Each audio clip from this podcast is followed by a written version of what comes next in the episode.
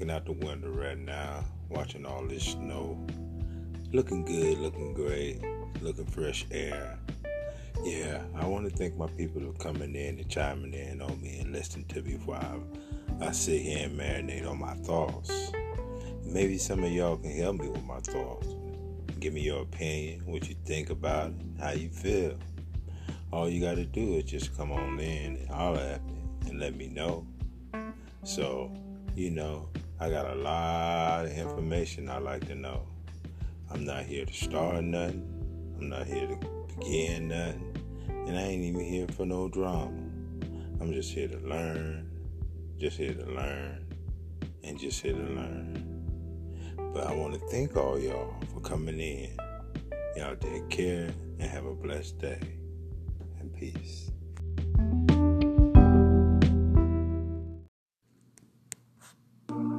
Tell me why they envy me. Lord, I pray you defend me from my enemy. No, no. Defend me from my enemy. Defend me from my enemy, yeah. Defend me from my enemy. Defend me, no, no, no. Se o amla gasa de gade ko tell ve.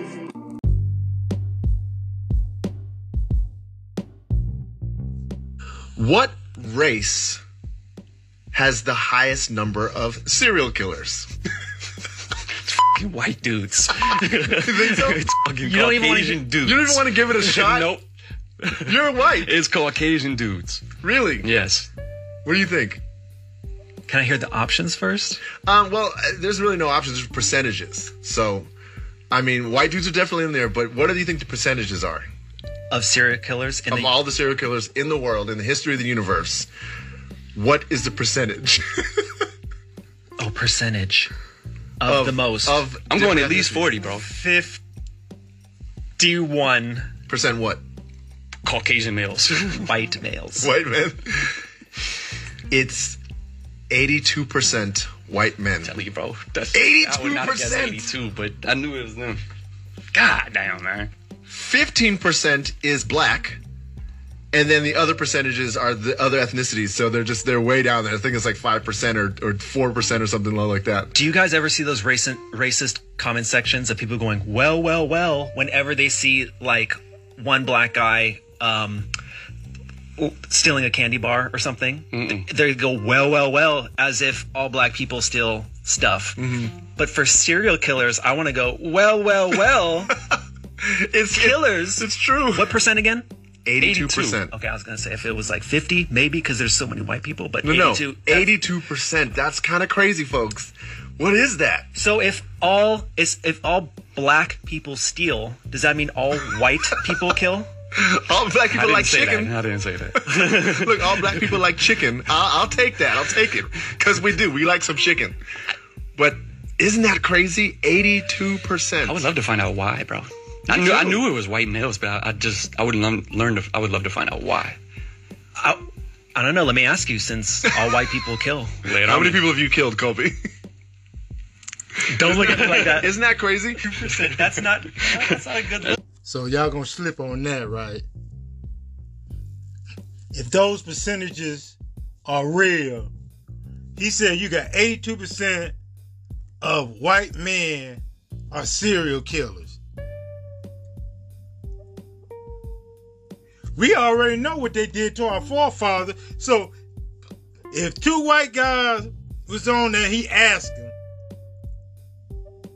And they were like, wow. They didn't know. You know what I'm saying? So why? See, the Bible said in um um Esau blessing, by the sword you will live. Right? If Esau blessing is by the sword you will live, and the sword is the modern day whatever you killing somebody with, is that something to think about? And y'all can imagine, and you look at uh, all through the world right here, Who is killing all everybody? See, y'all, we, who, what? We're dealing with a particular type of people if these things and these facts are true.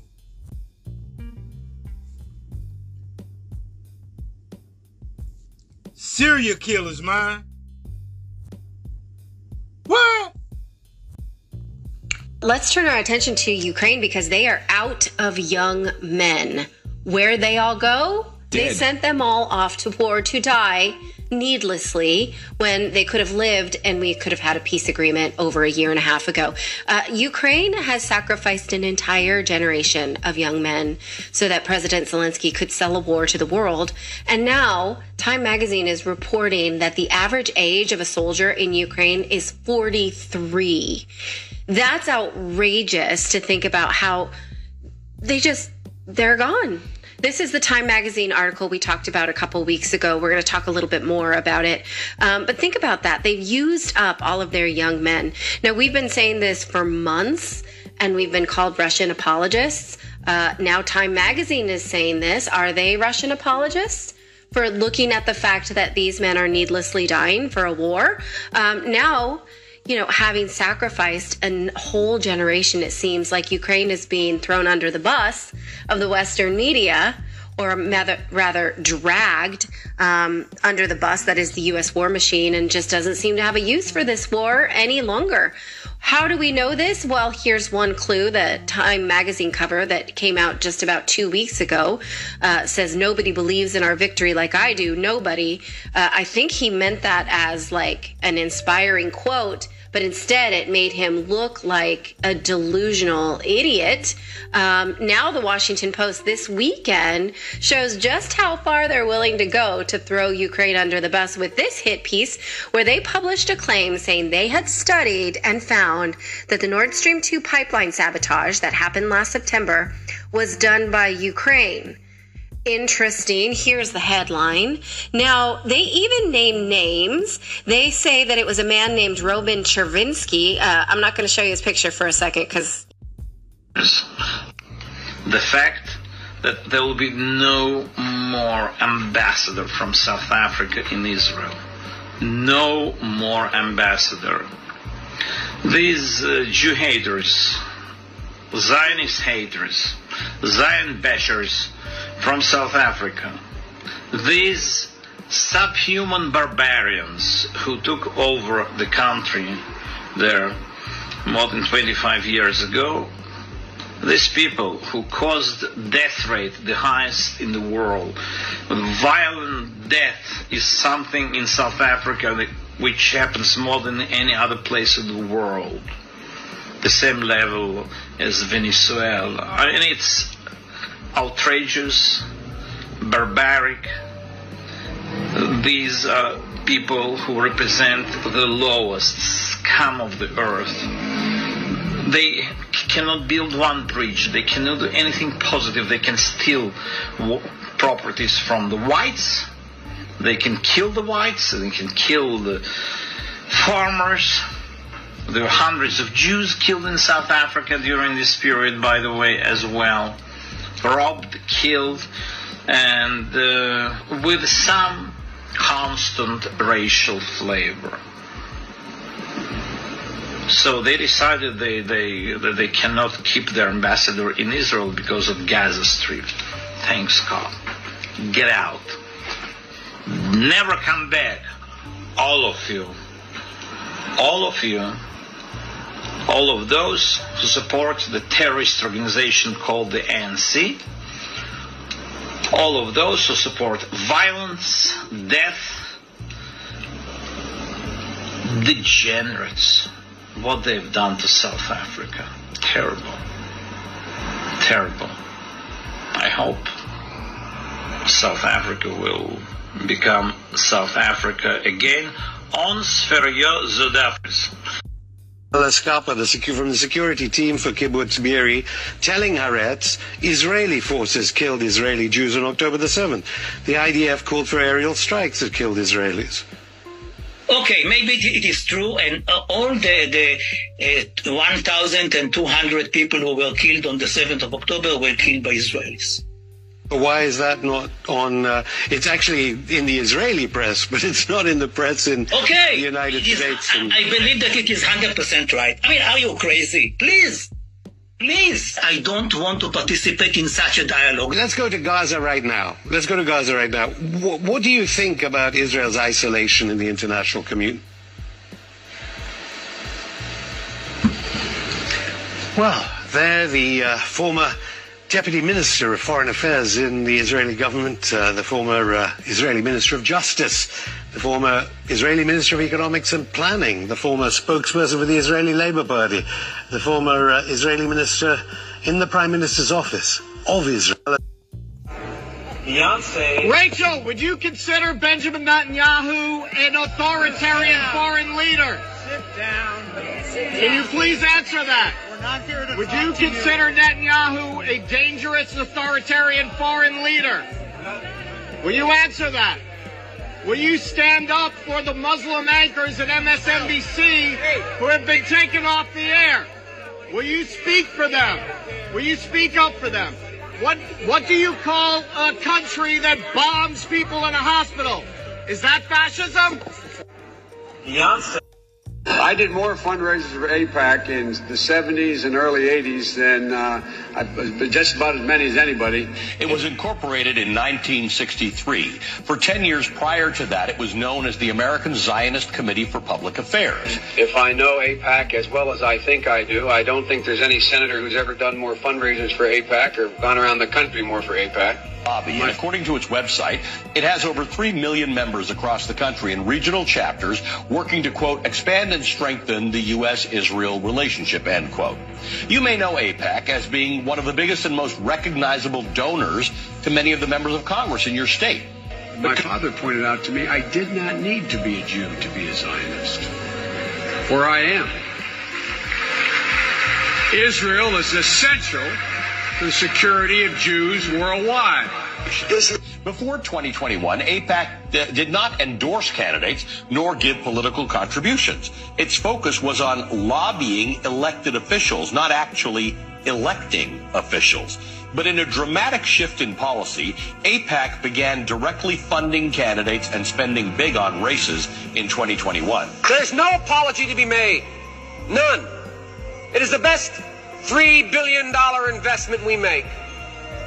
Were there not an Israel, the United States of America would have to invent an Israel to protect her interest in the region. If this warning doesn't send shockwaves through your body, I don't know what will. packs of Chinese male, males of military age unattached to family groups pretending not to speak English.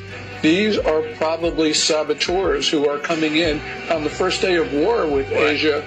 uh, In Asia, I think that we're going to see acts of sabotage, assassinations, detonation of bombs, starting wildfires, um, and the Biden administration is paying no attention to this. Real quick, We are but seconds away from midnight in relative terms. The intensification of hostilities around the world in the last 24 hours is astonishing. We're seeing geometric escalation in the Middle East. And it's happening just like we said it would, which is scary because what we say happens next is even worse. Now, I'm going to enumerate all the headlines, and after I do that, we're going to talk about a nightmare NATO scenario that I believe they are holding on to as a Plan B contingency, and it involves a decapitation strike on the Kremlin using nuclear weapons. And they're doing these big arrow maneuvers right now that suggest that these are not exercises. Okay, we always joke about there are no military exercises, only World War III disguises, but this starts to really look like something. And I'm going to provide all the details. Now, first, let's talk about what's happened in the last 24. One of the biggest pieces of news is that Iran has joined the conflict. Iran has launched missiles, the longest range ballistic missiles that they've ever launched in their history from their territory. No longer is it IRGC backed militias. This is Iran launching ballistic missiles against Syrian targets, while Israeli backed, US backed, Mossad affiliated, according to the Iranian targets in Syria. This is big. This is a massive escalation. In addition to that, the Houthis have targeted a U.S. commercial vessel, and it was actually a hit this time. It was not deflected, it was not shot down. They were able to target a commercial vessel. That means, you guessed it, more escalation in the Middle East. Now, prior to Iran firing the longest range missiles they've ever fired in their history, get a load of this. The Iranian foreign minister gets off the phone with the Russian foreign minister. They finalize a deal for a strategic partnership. What does that mean? Well, it ostensibly means that what we've been saying all along, in that Iran is quite possibly now under the Russian nuclear umbrella. If you want to talk about a Gog versus Magog biblical scenario for all you Christian eschatologists out there, you guys know I'm an agnostic, but I throw you a bone every once in a while. There you have it. It doesn't get more Gog, Magog than that. You now have the Iranians and the Russians potentially aligned along nuclear lines who are about to go to war with Israel and the United States. And who's in the back seat? The North Koreans and the Chinese. We are but seconds away from midnight. The U.S. has done it. It's going to be bad. Now, if you know anything about the Chernobyl nuclear accident, you will understand that the children that were exposed there went underwent a scientific experiment, and they wanted to see what could naturally remove cesium from their bodies. Because what happens is it builds up inside of your organs. That's what gives you cancer. It's just doing constant damage inside there. I want to give you a kind of a, a mental visualization. So, what radiation is is it's like invisible ping pong balls. Okay. Now, these ping pong balls can go through objects, but then when they get stuck in one, they do nothing but bounce back and forth, back and forth, over and over again. And this is causing systemic damage. It's causing damage to your organs, causing damage to your bones, to your intestines, because they don't stop bouncing there. They get through certain forms of density, and then they bounce around and cause damage. So these. Uh, these forms of radiation, if stuck in your organs, if stuck in your bones, will cause things like cancer, radiation illness, all sorts of other things. So the children that were exposed in Chernobyl, they did an experiment and they said what could naturally remove the radiation from them, and they found that apple pectin. It's the same stuff you find in like raw apple cider, eating apples. You find it in a lot of fruits. This pectin had the ability to bind to cesium, and then it would the children would excrete it through their urine and their feces. So I don't know about you, but I went to Amazon and I started buying real 100% organic fruit pectin. Why? Because it's better than nothing, and that's the stage of this game we're at. The US has done it. The threat of a broader Middle East conflict is growing after Iran fired missiles at northern Iraq on Monday, targeting what it says was an Israeli spy base. NBC News chief foreign correspondent Richard Engel joins us now from Jerusalem. Hi, Richard. Good morning. So let's start with what we are hearing about Iran's attack and, and what's been the reaction from Iraq and from the U.S. So this was a, uh, a surprising uh, incident. It happened last night. It was first announced by the Iranian Rev Guard, uh, which is a, a, division of the Iranian military. Uh, it's been sanctioned by the U.S. It's been called a, a terrorist organization, uh, but it is an elite force of the uh, Iranian military.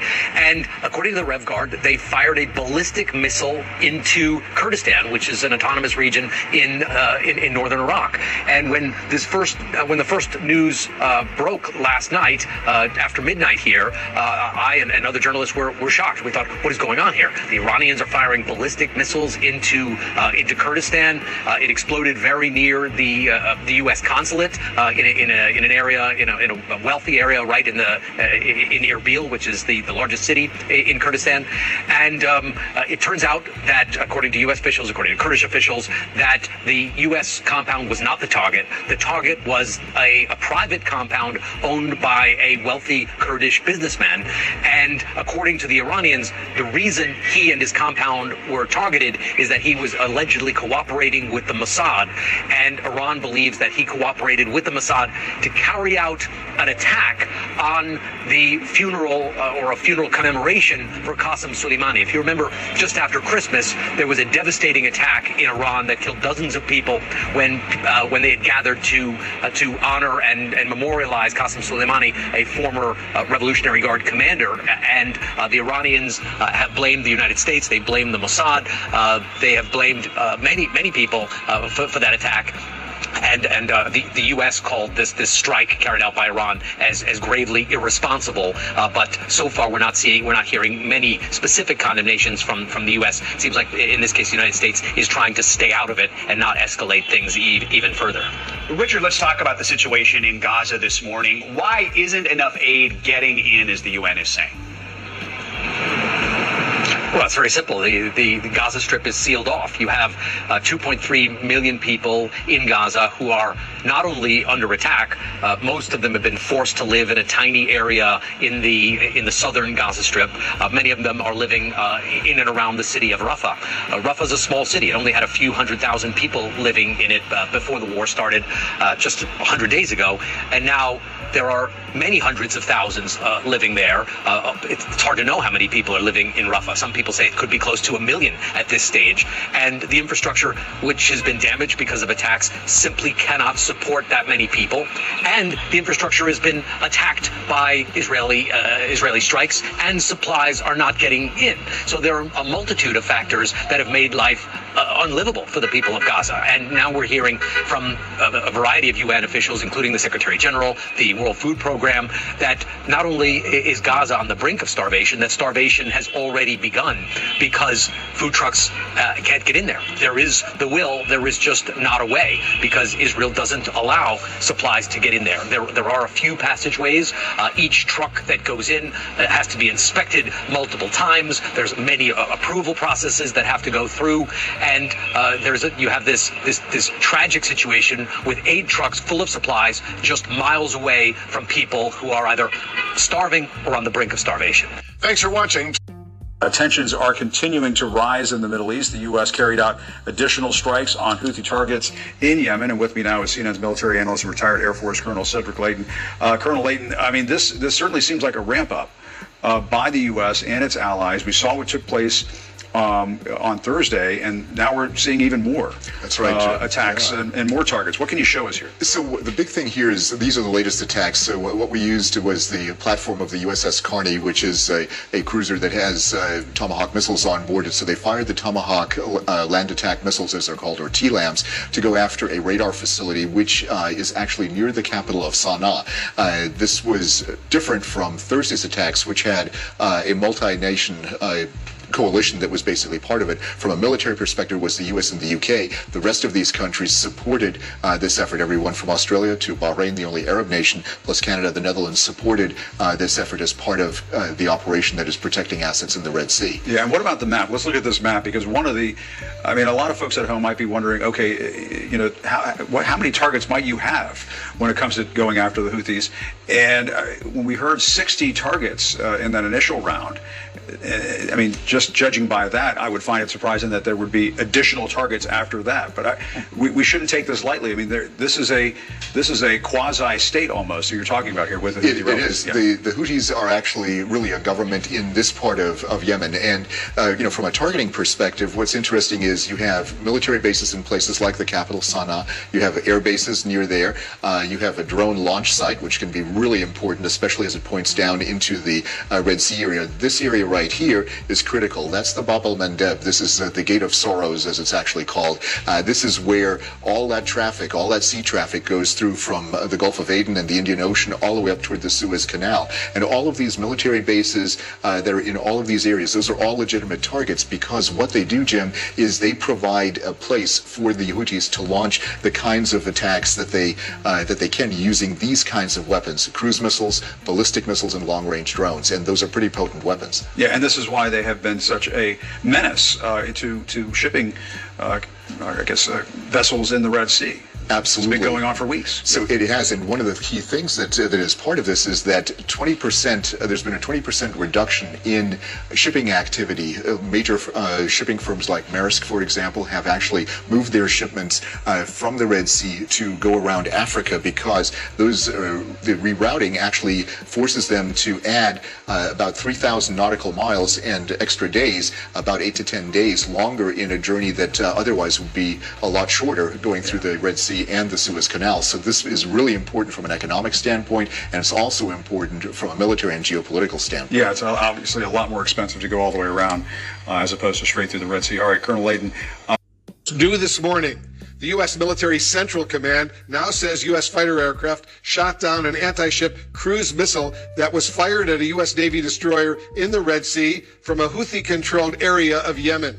And this comes just days after the U.S. and the U.K. launched strikes against Houthi targets in Yemen. The militant group vowed to retaliate. CNN's Oren Liebermann is joining us right now from the Pentagon. Oren, we're now learning what? That another ship was hit by a missile just off the coast of Yemen. What's the latest? We have seen more launches since the incident on Sunday in which a U.S. fighter jet shot down a cruise missile that was fired at a U.S. destroyer in the Red Sea. We've just learned from U.S. Central Command that there was a, a, a ballistic missile fired against a U.S. owned and operated vessel. The uh, Central Command did not say exactly where this happened, but the U.K. Maritime Security Organization said that this happened south of Yemen. The missile fired by the Houthis struck the MV Gibraltar Eagle, a Marshall Islands flagged U.S. owned and operated bulk carrier that was traveling through the Red Sea one of the world's most critical waterways. Now, according to U.S. Central Command, there was minor damage to the ship and no injuries. And crucially here, the ship itself remained seaworthy, which is that it continued on its way as part of its voyage. But of course, uh, the Houthis had promised to retaliate. They said that any U.S. or U.K. asset was a legitimate target. So this, perhaps part of the retaliation and the response that the Houthis had promised against the much more widespread U.S. and U.K. strikes that we saw on Thursday evening. Worth pointing out that the U.S. then carried out a follow-on strike 24 hours later. The Pentagon and the White House had expected a Houthi response. This may be part of it, but the expectation is there will be something frankly bigger, broader, and more powerful coming from the Houthis. Still, this is now the third or fourth launch we've seen from Houthi territory following the U.S. strikes. Makes clear that the Houthis retain and still have quite a bit of military capability to try to threaten Red Sea shipping here. The U.S., the U.K., and the other coalition there trying to safeguard that shipping to make the waterway safe. Wolf, I think with what you see here playing out over the last 24 hours, it is impossible to say that the waterway is safe at this point, even as the U.S. tries to get there. And as Israel's war in Gaza passes its 100th day, Prime Minister Benjamin Netanyahu has vowed to keep fighting until Israel reaches total victory and completely dismantles Hamas. This comes as Israeli police say the two suspects are now under arrest after multiple car ramming attacks in Ra'anana. At least one person is dead, 14 others hospitalized. Israel says the suspects stole cars and then slammed them into crowds of people at three different locations in that city. Our Patrick Reevell is in Tel Aviv with more. So you recently spoke with the chief economist of the UN World Food Program, which is providing aid there. Just put in perspective as we see these new attacks, um, just the dire situation in, in Gaza. Hi, Kira. Yeah, a really dire situation in Gaza. I mean, put simply, um, the UN says that Gaza is starving right now. We spoke, as you say, to the chief economist of the World Food Programme, Arif Hussein, um, who helped assess uh, the, the, hunger situation in Gaza recently. Um, and he painted really just a catastrophic picture, some really shocking numbers. He said nine out of ten people in Gaza right now are hungry, and a quarter of the population are starving. And take a listen to what he told us. Pretty much everybody in Gaza um, is hungry. And of those people, about 26%, meaning one quarter of the population, is literally starving. Well, if we don't act now, if we don't bring in adequate supplies, if we are not able to deliver those adequate supplies to people wherever they may be, there will be a full-fledged famine. And that's what we need to avoid. Now to our top story. The U.S. launching a new round of retaliatory strikes against Iranian-backed Houthi rebels in Yemen overnight. Navy destroyer USS Carney attacking a Houthi-controlled radar site using Tomahawk land attack missiles. Their latest strike comes just a day after the U.S. partnered with the UK to carry out dozens of strikes on the Houthi-controlled areas across Yemen. The Houthis, however, continue to terrorize shipping vessels in the Red Sea, launching a ballistic missile towards international shipping lanes. In total, the Houthis have now attacked 29 ships in the region over the last two months. Let's bring in General Anthony Tata. He's U.S. Army Brigadier General. Help give us perspective on this this morning. Uh, General, thanks for being with us. Uh, what do you make of the latest when it comes to both the, the strikes from the Houthis and now America's strikes against the Houthis? Yeah, good morning, team. Uh, you know, our Navy will always do us proud. Uh, what, what, I'm really concerned about is our administration's lack of vision in the region. And this, uh, you know, in the Trump administration, we have maximum pressure. This seems to be maximum appeasement with regard to Iran. And these are, make no mistake about it, uh, Iranian proxies that are fighting uh, against the U.S., against commercial shipping, against the Western world uh, within the Horn of Africa area. So, you know, when, when we look at it, do we know who's in charge? Uh, this chaos and confusion that has been projected not just over the last uh, few weeks, but uh, really beginning with the Afghanistan uh, withdrawal and beyond, it projects weakness. And the enemy, whenever they see weakness, probes and attacks. And that's exactly what's happening here. So I'm not concerned about our, our sailors. They're going to do an awesome job, what they're told to do. What I'm concerned about is this appeasement of Iran that gives the green light to attack our, our people, our friends, our allies. And, and we remove the Houthis uh, a couple of weeks after uh, Biden takes office, uh, Blinken does, from the terrorist watch list. And all really is a stick in the eye to uh, MBS in Saudi Arabia, but still, it was a it was a stupid move, and we need to put them back on there. We need to get after all of the uh, uh, targets that we can, and we need to deter Iran, which we're not doing.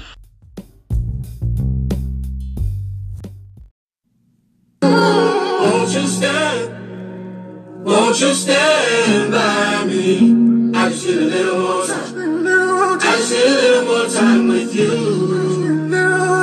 Promise that you'll stand by me. Won't you stand? Won't you stand by me?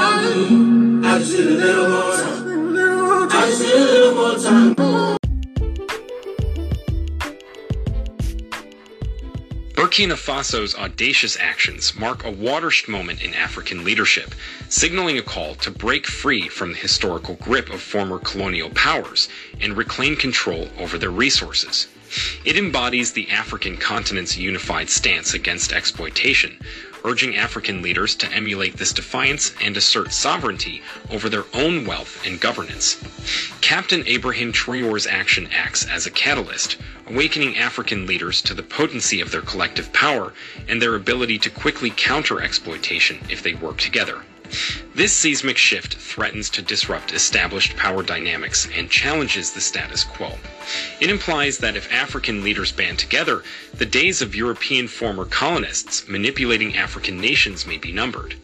Burkina Faso's steadfast stance serves as a warning to colonial nations attempting to destabilize African sovereignty, indicating that any such efforts would face formidable resistance from the entire African continent, potentially marking a turning point in the continent's relationship with its colonial past. TR Media explores cutting edge frontiers and transformative initiatives for new and curious audiences interested in the evolving global innovation landscape. We examine recent breakthroughs, providing in depth coverage of their far reaching global impact. External attempts to manipulate governance in a single nation will fail when confronted with the collective strength of the entire African continent. However, gold's transformative potential in Burkina Faso raises questions about its actual ability to effect change. Understanding the country's vast mineral wealth is critical in assessing its potential economic impact, particularly as Africa's fourth largest gold producer.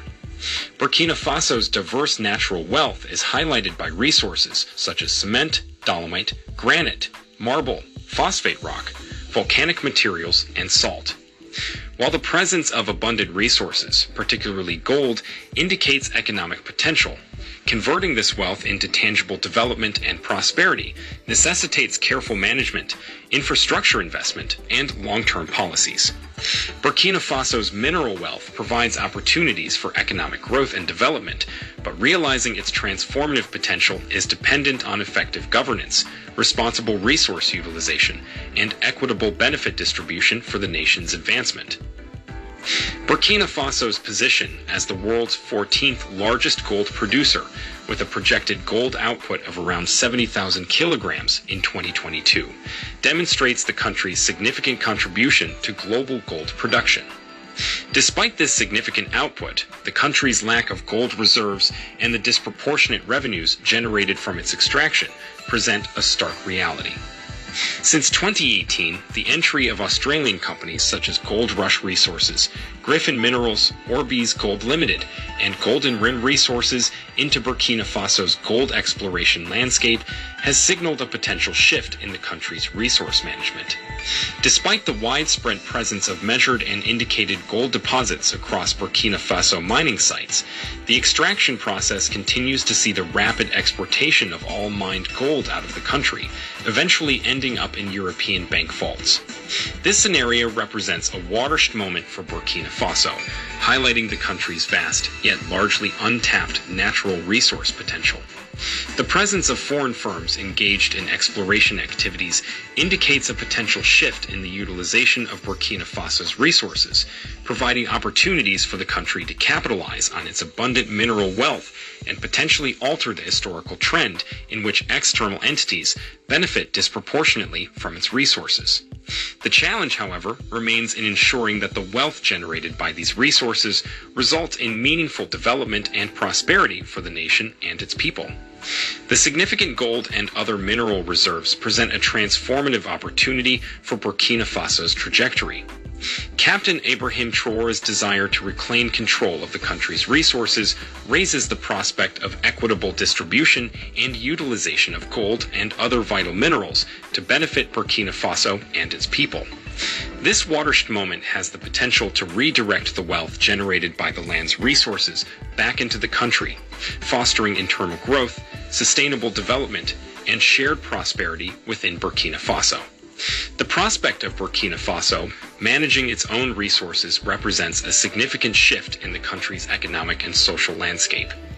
If implemented successfully, this autonomy could allow the country to use its natural resources to drive economic development, create local opportunities, invest in infrastructure, education, and healthcare, and promote a more equitable distribution of wealth among its citizens. Gaining control of its resources could mark a watershed moment in Burkina Faso's evolution from a nation exploited for its wealth to one that leverages its own wealth for the benefit of its people and future generations.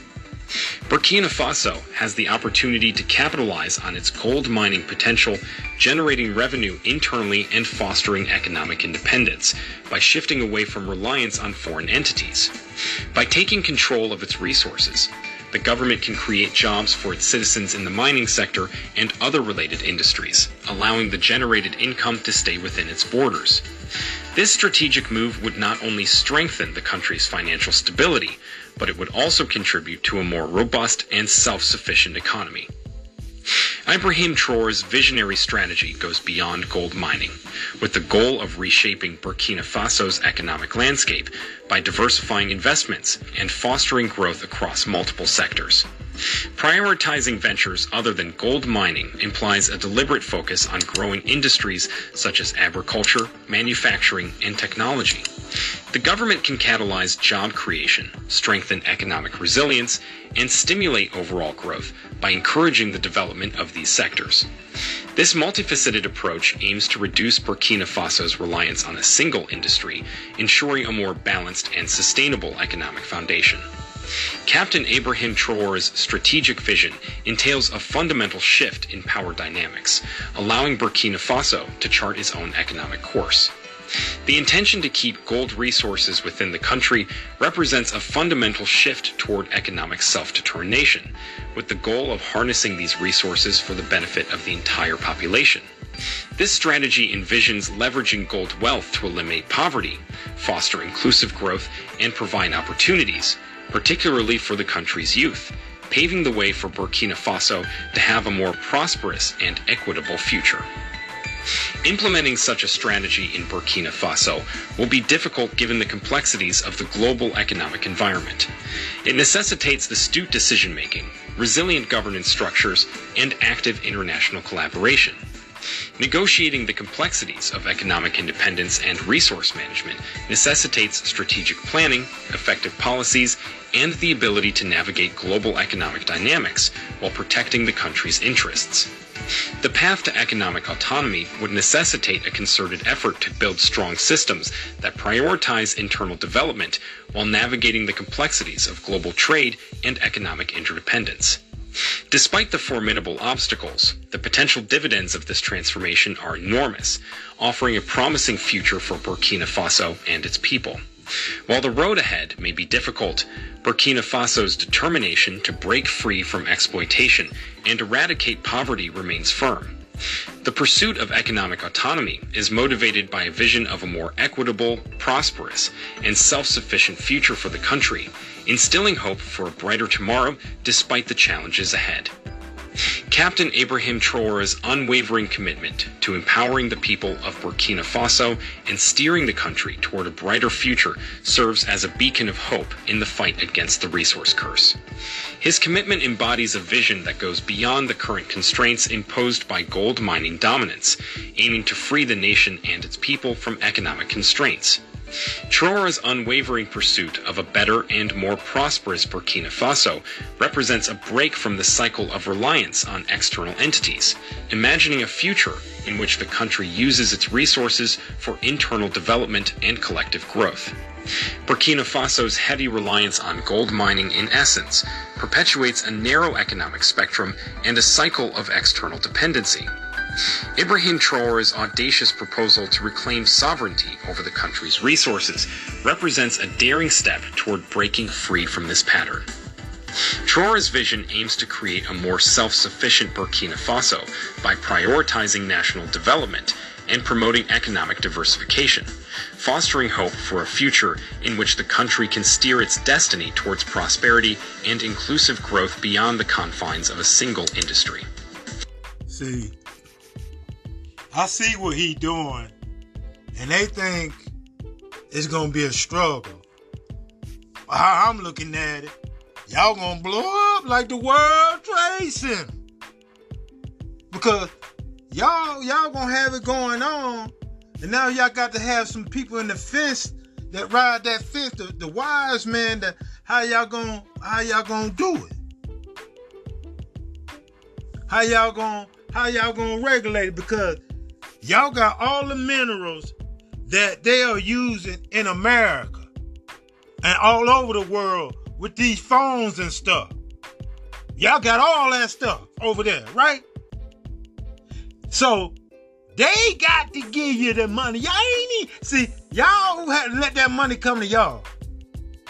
Y'all ain't even had to spend on money. If y'all know how to, y'all need to come and get some of these brothers down here in, in, in Baltimore, these hustler brothers, show y'all how to hustle.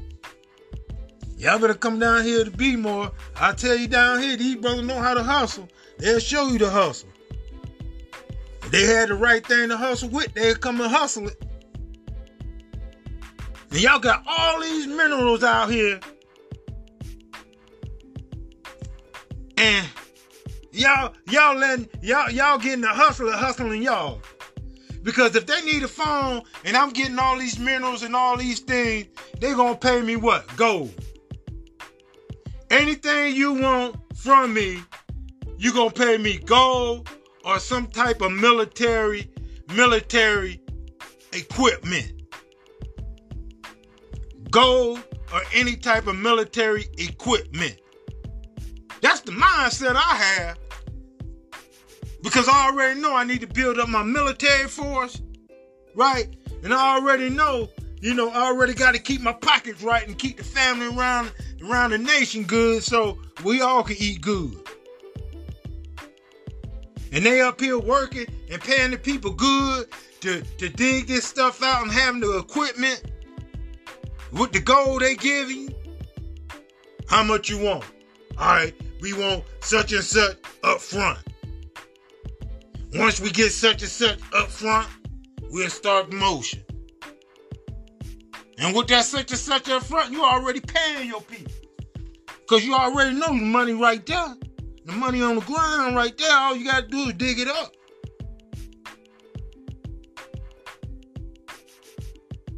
Hey, I already know the Caucasian man and the Caucasian woman did a doozy on us over here. And I know France did a doozy on y'all because I've been looking at y'all for a long time. And y'all just realizing y'all in, y'all in the trick bag.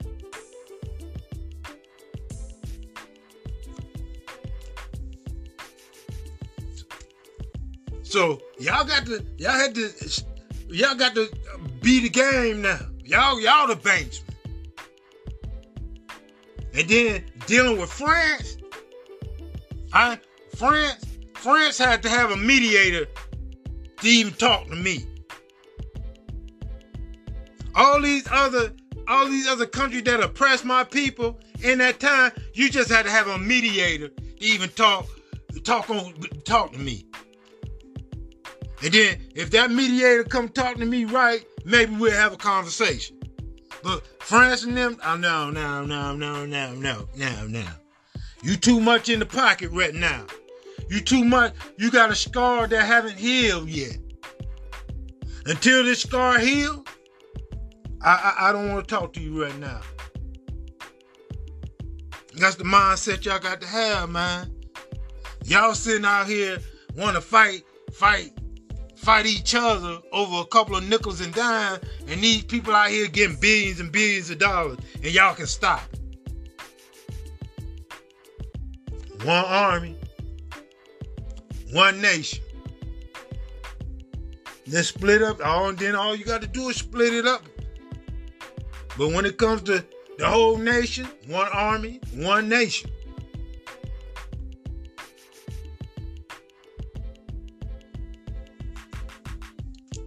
Because y'all getting ready to blow up like the World Trade Center. That now that's what I see now.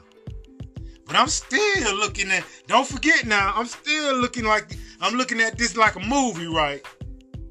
I'm checking out this and I'm looking at this like I'm watching a movie.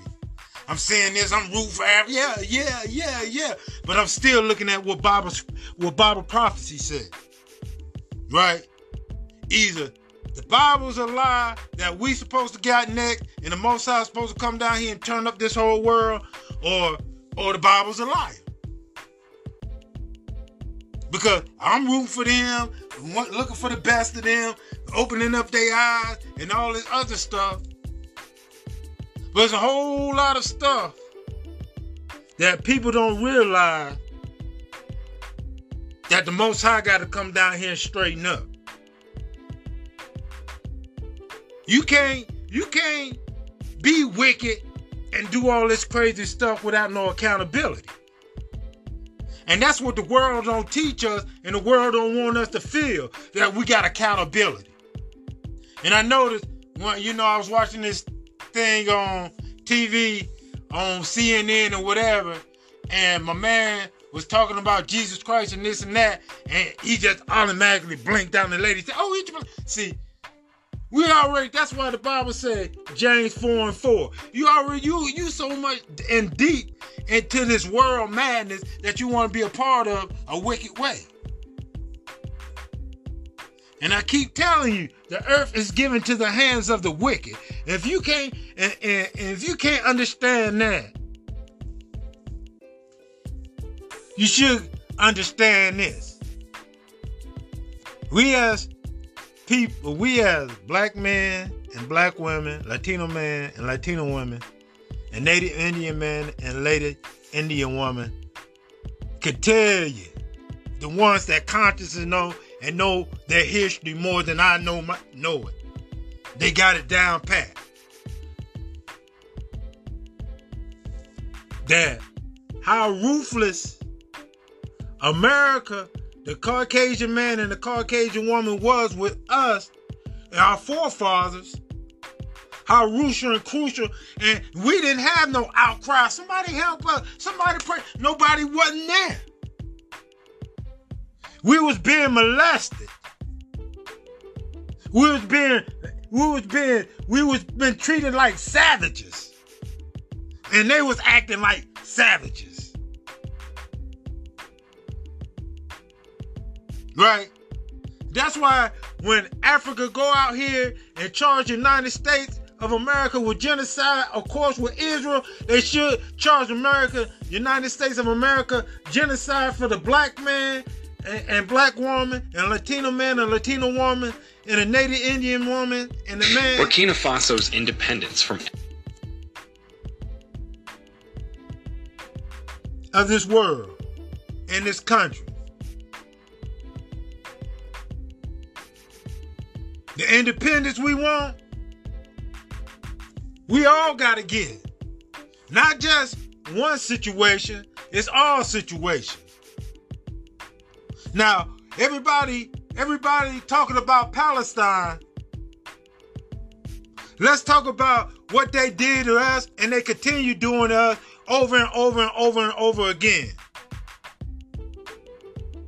We got 400 years of mastering uh, uh, slaughter on, on the table right now that haven't been cleaned up. Where's all the protest about that? But we don't want to talk about that. That's another subject. Because we already hit Bible prophecy. We're the true children of God.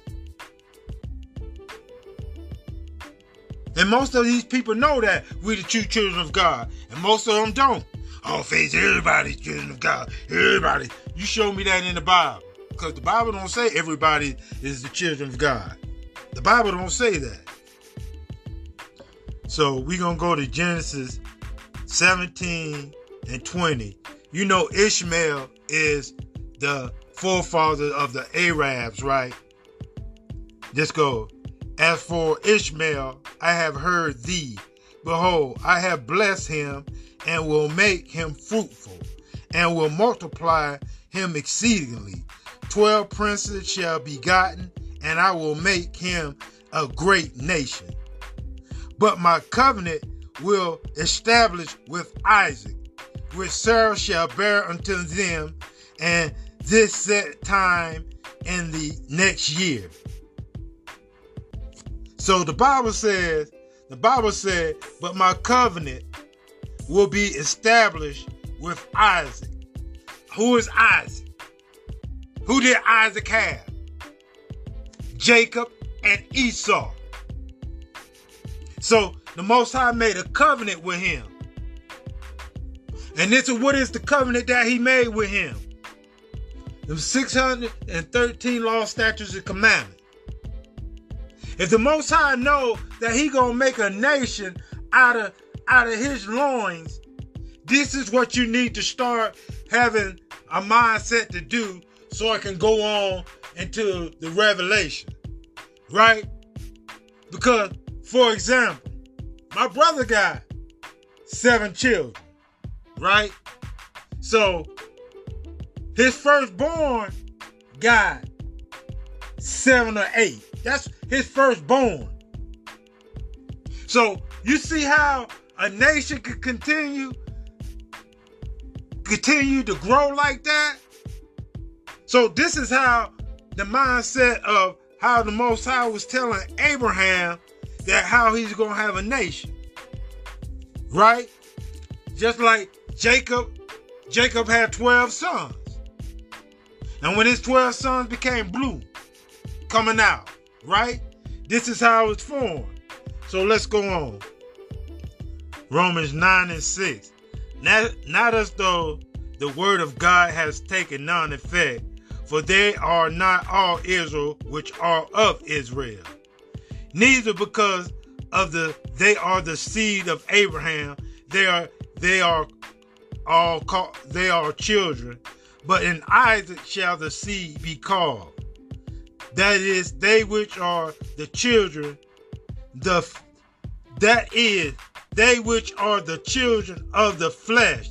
They are not the children of God, but the children of the promise are counted for the seed. See, everybody say, we all God children. That's not what the Bible says. Romans 9 and 8. That is, they which are the children of the flesh, they which are the children of the flesh, it didn't say spirit or Holy Spirit, it said flesh. They which are the children of the flesh, these are not the children of God, but the children of the promise counted of the seed. For for the child for the word of promise of all time will come, and Sarah shall have a son. And not only this, but when Rebekah also have conceived by one, ever by our father Isaac. For the children being not yet born, neither neither have done any good or evil, that the purpose of God according to the election might stand, not of works, but of him that calleth. It said unto her, The elder shall serve the younger. And it is written, Jacob have I loved, but Esau have I hated. So this is what scriptures say. Okay, now y'all gotta clear two two things for me then.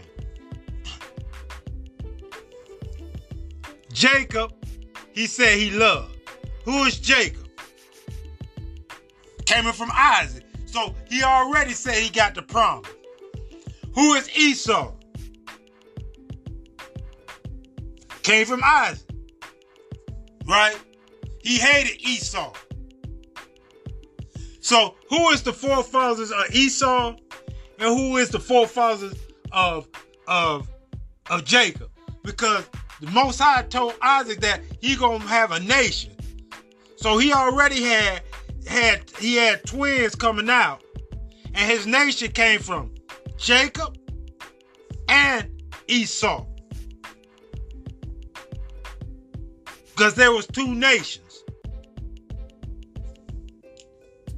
Now y'all gotta explain to me why the Most High, the Most High love everybody. Why he said he hate Esau. And then the Bible said, then the Bible said that the children of the flesh that came from Abraham, because you came from Abraham, you the children of the flesh, you are not the children of God. Oh, Faith, you, you just you just taking it out of context. You taking it out of context. Then you put it in context then. So we already know the children of God. And now you already know who um we said about the Arabs and Ishmael is the Arabs. And and I don't know for sure, but through the listening of Farrakhan when he talk about the Arabs and some of the brothers talking about the Arab that they are prejudiced, they don't like black people. I don't know, but I, I don't know personally because I haven't been on my radar. But you know, through listening to conversation with people saying, that's what they saying, right? So we got the Bible says it's gonna be nation against all nations. Now let's see what's going on. That's why I say Africa, you got to be one army, one nation. Let's analyze. Just recently, relations between the Kingdom of Saudi Arabia and Nigeria went to their lowest possible level after something unexpected happened. Nigerian authorities immediately contacted Saudi authorities, asking for an explanation for their actions. In turn, Saudi Arabia did not offer much detail, leading to a cold battle-like situation between the two countries. But what did Saudi Arabia do to the Nigerians? How targeting the people of Nigeria has become a new Saudi policy, laying the groundwork for a conflict that can escalate. In this video, let's find out how Saudi Arabia did the unthinkable to Nigerians, causing nationwide grievances. Let's get started.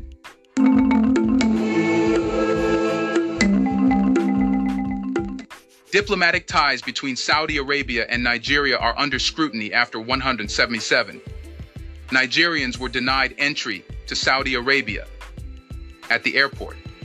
Nigeria's foreign ministry revealed that only 87 of the 264 Nigerian nationals arriving in Jeddah on an Air Peace flight were allowed entry. The rest had their visas canceled and were deported. Reports indicate that some passengers were pilgrims intending to perform the Umrah in Mecca, the Islamic holy city. The widespread visa cancellations coincided with Nigeria's President Bola Tinubu being in Saudi Arabia for bilateral talks with the Saudi government. Following public outcry on social media, the Saudi embassy in Nigeria clarified that the affected passengers had not met the entry conditions and had provided incorrect information for a visa category not applicable to them. However, more underlying reasons hint at worsening relations between the two countries. Even if the Nigerian president was in Saudi Arabia at that time, the kingdom gave a subtle sign, showing what it actually wanted to do with Nigeria. Saudi Arabia mandates specific travel documents, Umrah, or Hajj visas for pilgrimage, preventing holders of tourist visas from performing Hajj or Umrah during the Hajj season, according to regulations by the Ministry of Hajj and Umrah. The type of visas held by the deported Nigerians remains unclear. Air Peace, the Nigerian carrier, expressed surprise at Saudi Arabia revoking the visas upon arrival, stating it strictly adhered to profiling procedures mandated by Saudi authorities. The airline emphasized that all passengers' visas were verified before departure, with no prior notice of cancellation or denial from Saudi authorities. However, the Saudi statement clarified that the cancellations were not exclusive to Nigerian citizens, urging all passengers to ensure their documents comply with the conditions before traveling to the kingdom. Even if the kingdom is explaining, the incident is being called a diplomatic slap on Nigeria's face, Commentators have labeled the recent incident as a significant embarrassment for Nigeria, particularly as its president remained in Saudi Arabia following his participation in the Saudi Africa summit. The president departed on Thursday morning for Guinea-Bissau to attend Independence Day celebrations, as confirmed by the presidency. Victor Okai, an advisory board member of the African Diaspora Foundation, a group advocating for the welfare of the African diaspora, described the situation as a diplomatic slap, stating, This is obviously a very significant diplomatic blow. He highlighted a lack of sensitivity by Saudi officials, given the ongoing visit of the Nigerian president. Reno Omokri, a former Nigerian presidential aide, echoed similar sentiments, deeming Saudi Arabia's action embarrassing and detrimental to bilateral relations. He raised questions about the visa revocations, especially with Nigeria's president currently in Saudi Arabia, expressing concern about the disregard shown toward Nigeria. Some Nigerians have called for the summoning of the Saudi ambassador to address the situation. This incident compounds the challenges faced by Nigerians with visa entry in the region. Despite interventions by Nigeria's president, Bola Tinubu, recent reports indicate that the United Arab Emirates has not lifted a year-long visa ban on Nigerian travelers. Saudi Arabia, a popular pilgrimage destination for thousands of Nigerian Muslims, has a history of refusing entry to travelers. In 2012, over 1,000 female pilgrims from Nigeria were deported for arriving without male chaperones. The Ministry of Pilgrimage in Saudi Arabia defended its decision, emphasizing that individuals not adhering to the terms and requirements of the entry visa for the Hajj pilgrimage would not be permitted. Saudi law mandates that every female pilgrim under the age of 45 must have a male sponsor during the pilgrimage, regardless of nationality. Hatim bin Hassan Qadi, the spokesman for the pilgrimage ministry, clarified that this rule applies to all women seeking an entry visa to Saudi Arabia for Hajj. Binta Malami, another woman in the group, revealed that she traveled with her husband but was denied entry to Saudi Arabia due to a discrepancy in her husband's name compared to her passport. In protest of what he deemed inhumane treatment, her husband chose to return with her. Saudi authorities refuted any allegations of mistreatment in their statement. The Ministry of Hajj reiterated its commitment to receiving pilgrims from around the world with ease and comfort in accordance with applicable instructions. Nigeria initiated the repatriation of its citizens after a delegation led by the Speaker of the House of Representatives, Al-Haji Aminu Tambuwal discussed the incident with Saudi officials. Al-Haji Haman Adama Tukur, one of the Nigerian clerics assisting the stranded women, explained that the women were accompanied by male escorts. However, difficulties arose in the checking system at Jeddah Airport, where security personnel claimed the women were unaccompanied by their guardians and were unwilling to consider any explanations. Nigeria's government is actively working to prevent a recurrence acknowledging the sovereign right of nations to control entry into their territories, while emphasizing the traditional and strategic partnership between Nigeria and Saudi Arabia. The Foreign Ministry has affirmed its commitment to preventing such unfortunate incidents in the future. However, you should know that Saudi Arabia is not the only nation in the Middle East humiliating Nigeria. The United Arab Emirates refuted the claims made by the Nigerian government that it would lift a year-long visa ban on Nigerian travelers. A Gulf state official informed CNN, there are no changes on the Nigeria-UAE travel status so far. In October of the previous year, the UAE declared it would cease issuing visas to citizens from Nigeria and 19 other African nations without providing additional details. The accessibility of a 30-day tourist visa, which was previously straightforward, abruptly became unavailable to Nigerian nationals.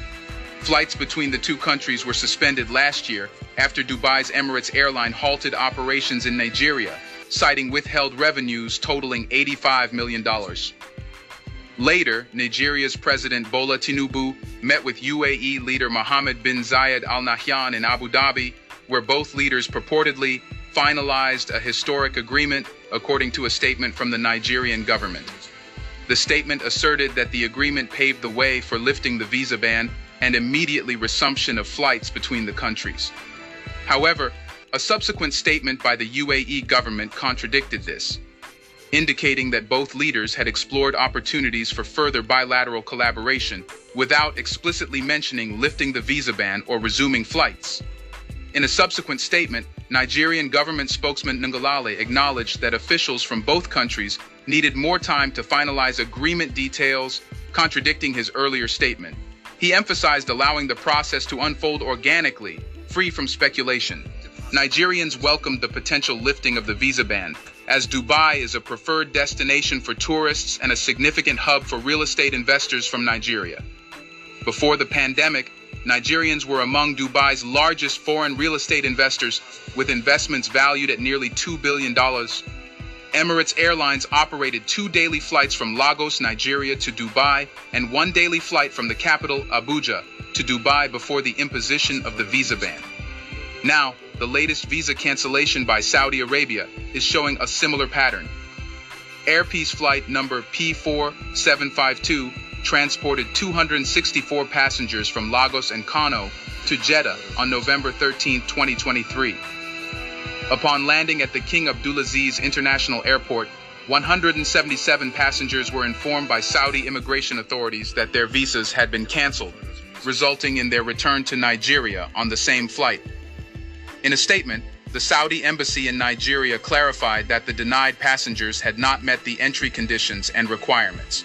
But who will decide the entry conditions and requirements that no one explains? Also, these requirements change often, selectively applying to individuals from particular countries. The embassy alleged that these passengers had submitted incorrect information to obtain a visa category that did not apply to them. The given excuse was quite lame because if the documents were incorrect, the flight would not have reached Saudi Arabia in the first place. In contrast to the embassy's explanation, Airpeace, through its chief operating officer, Mrs. O, just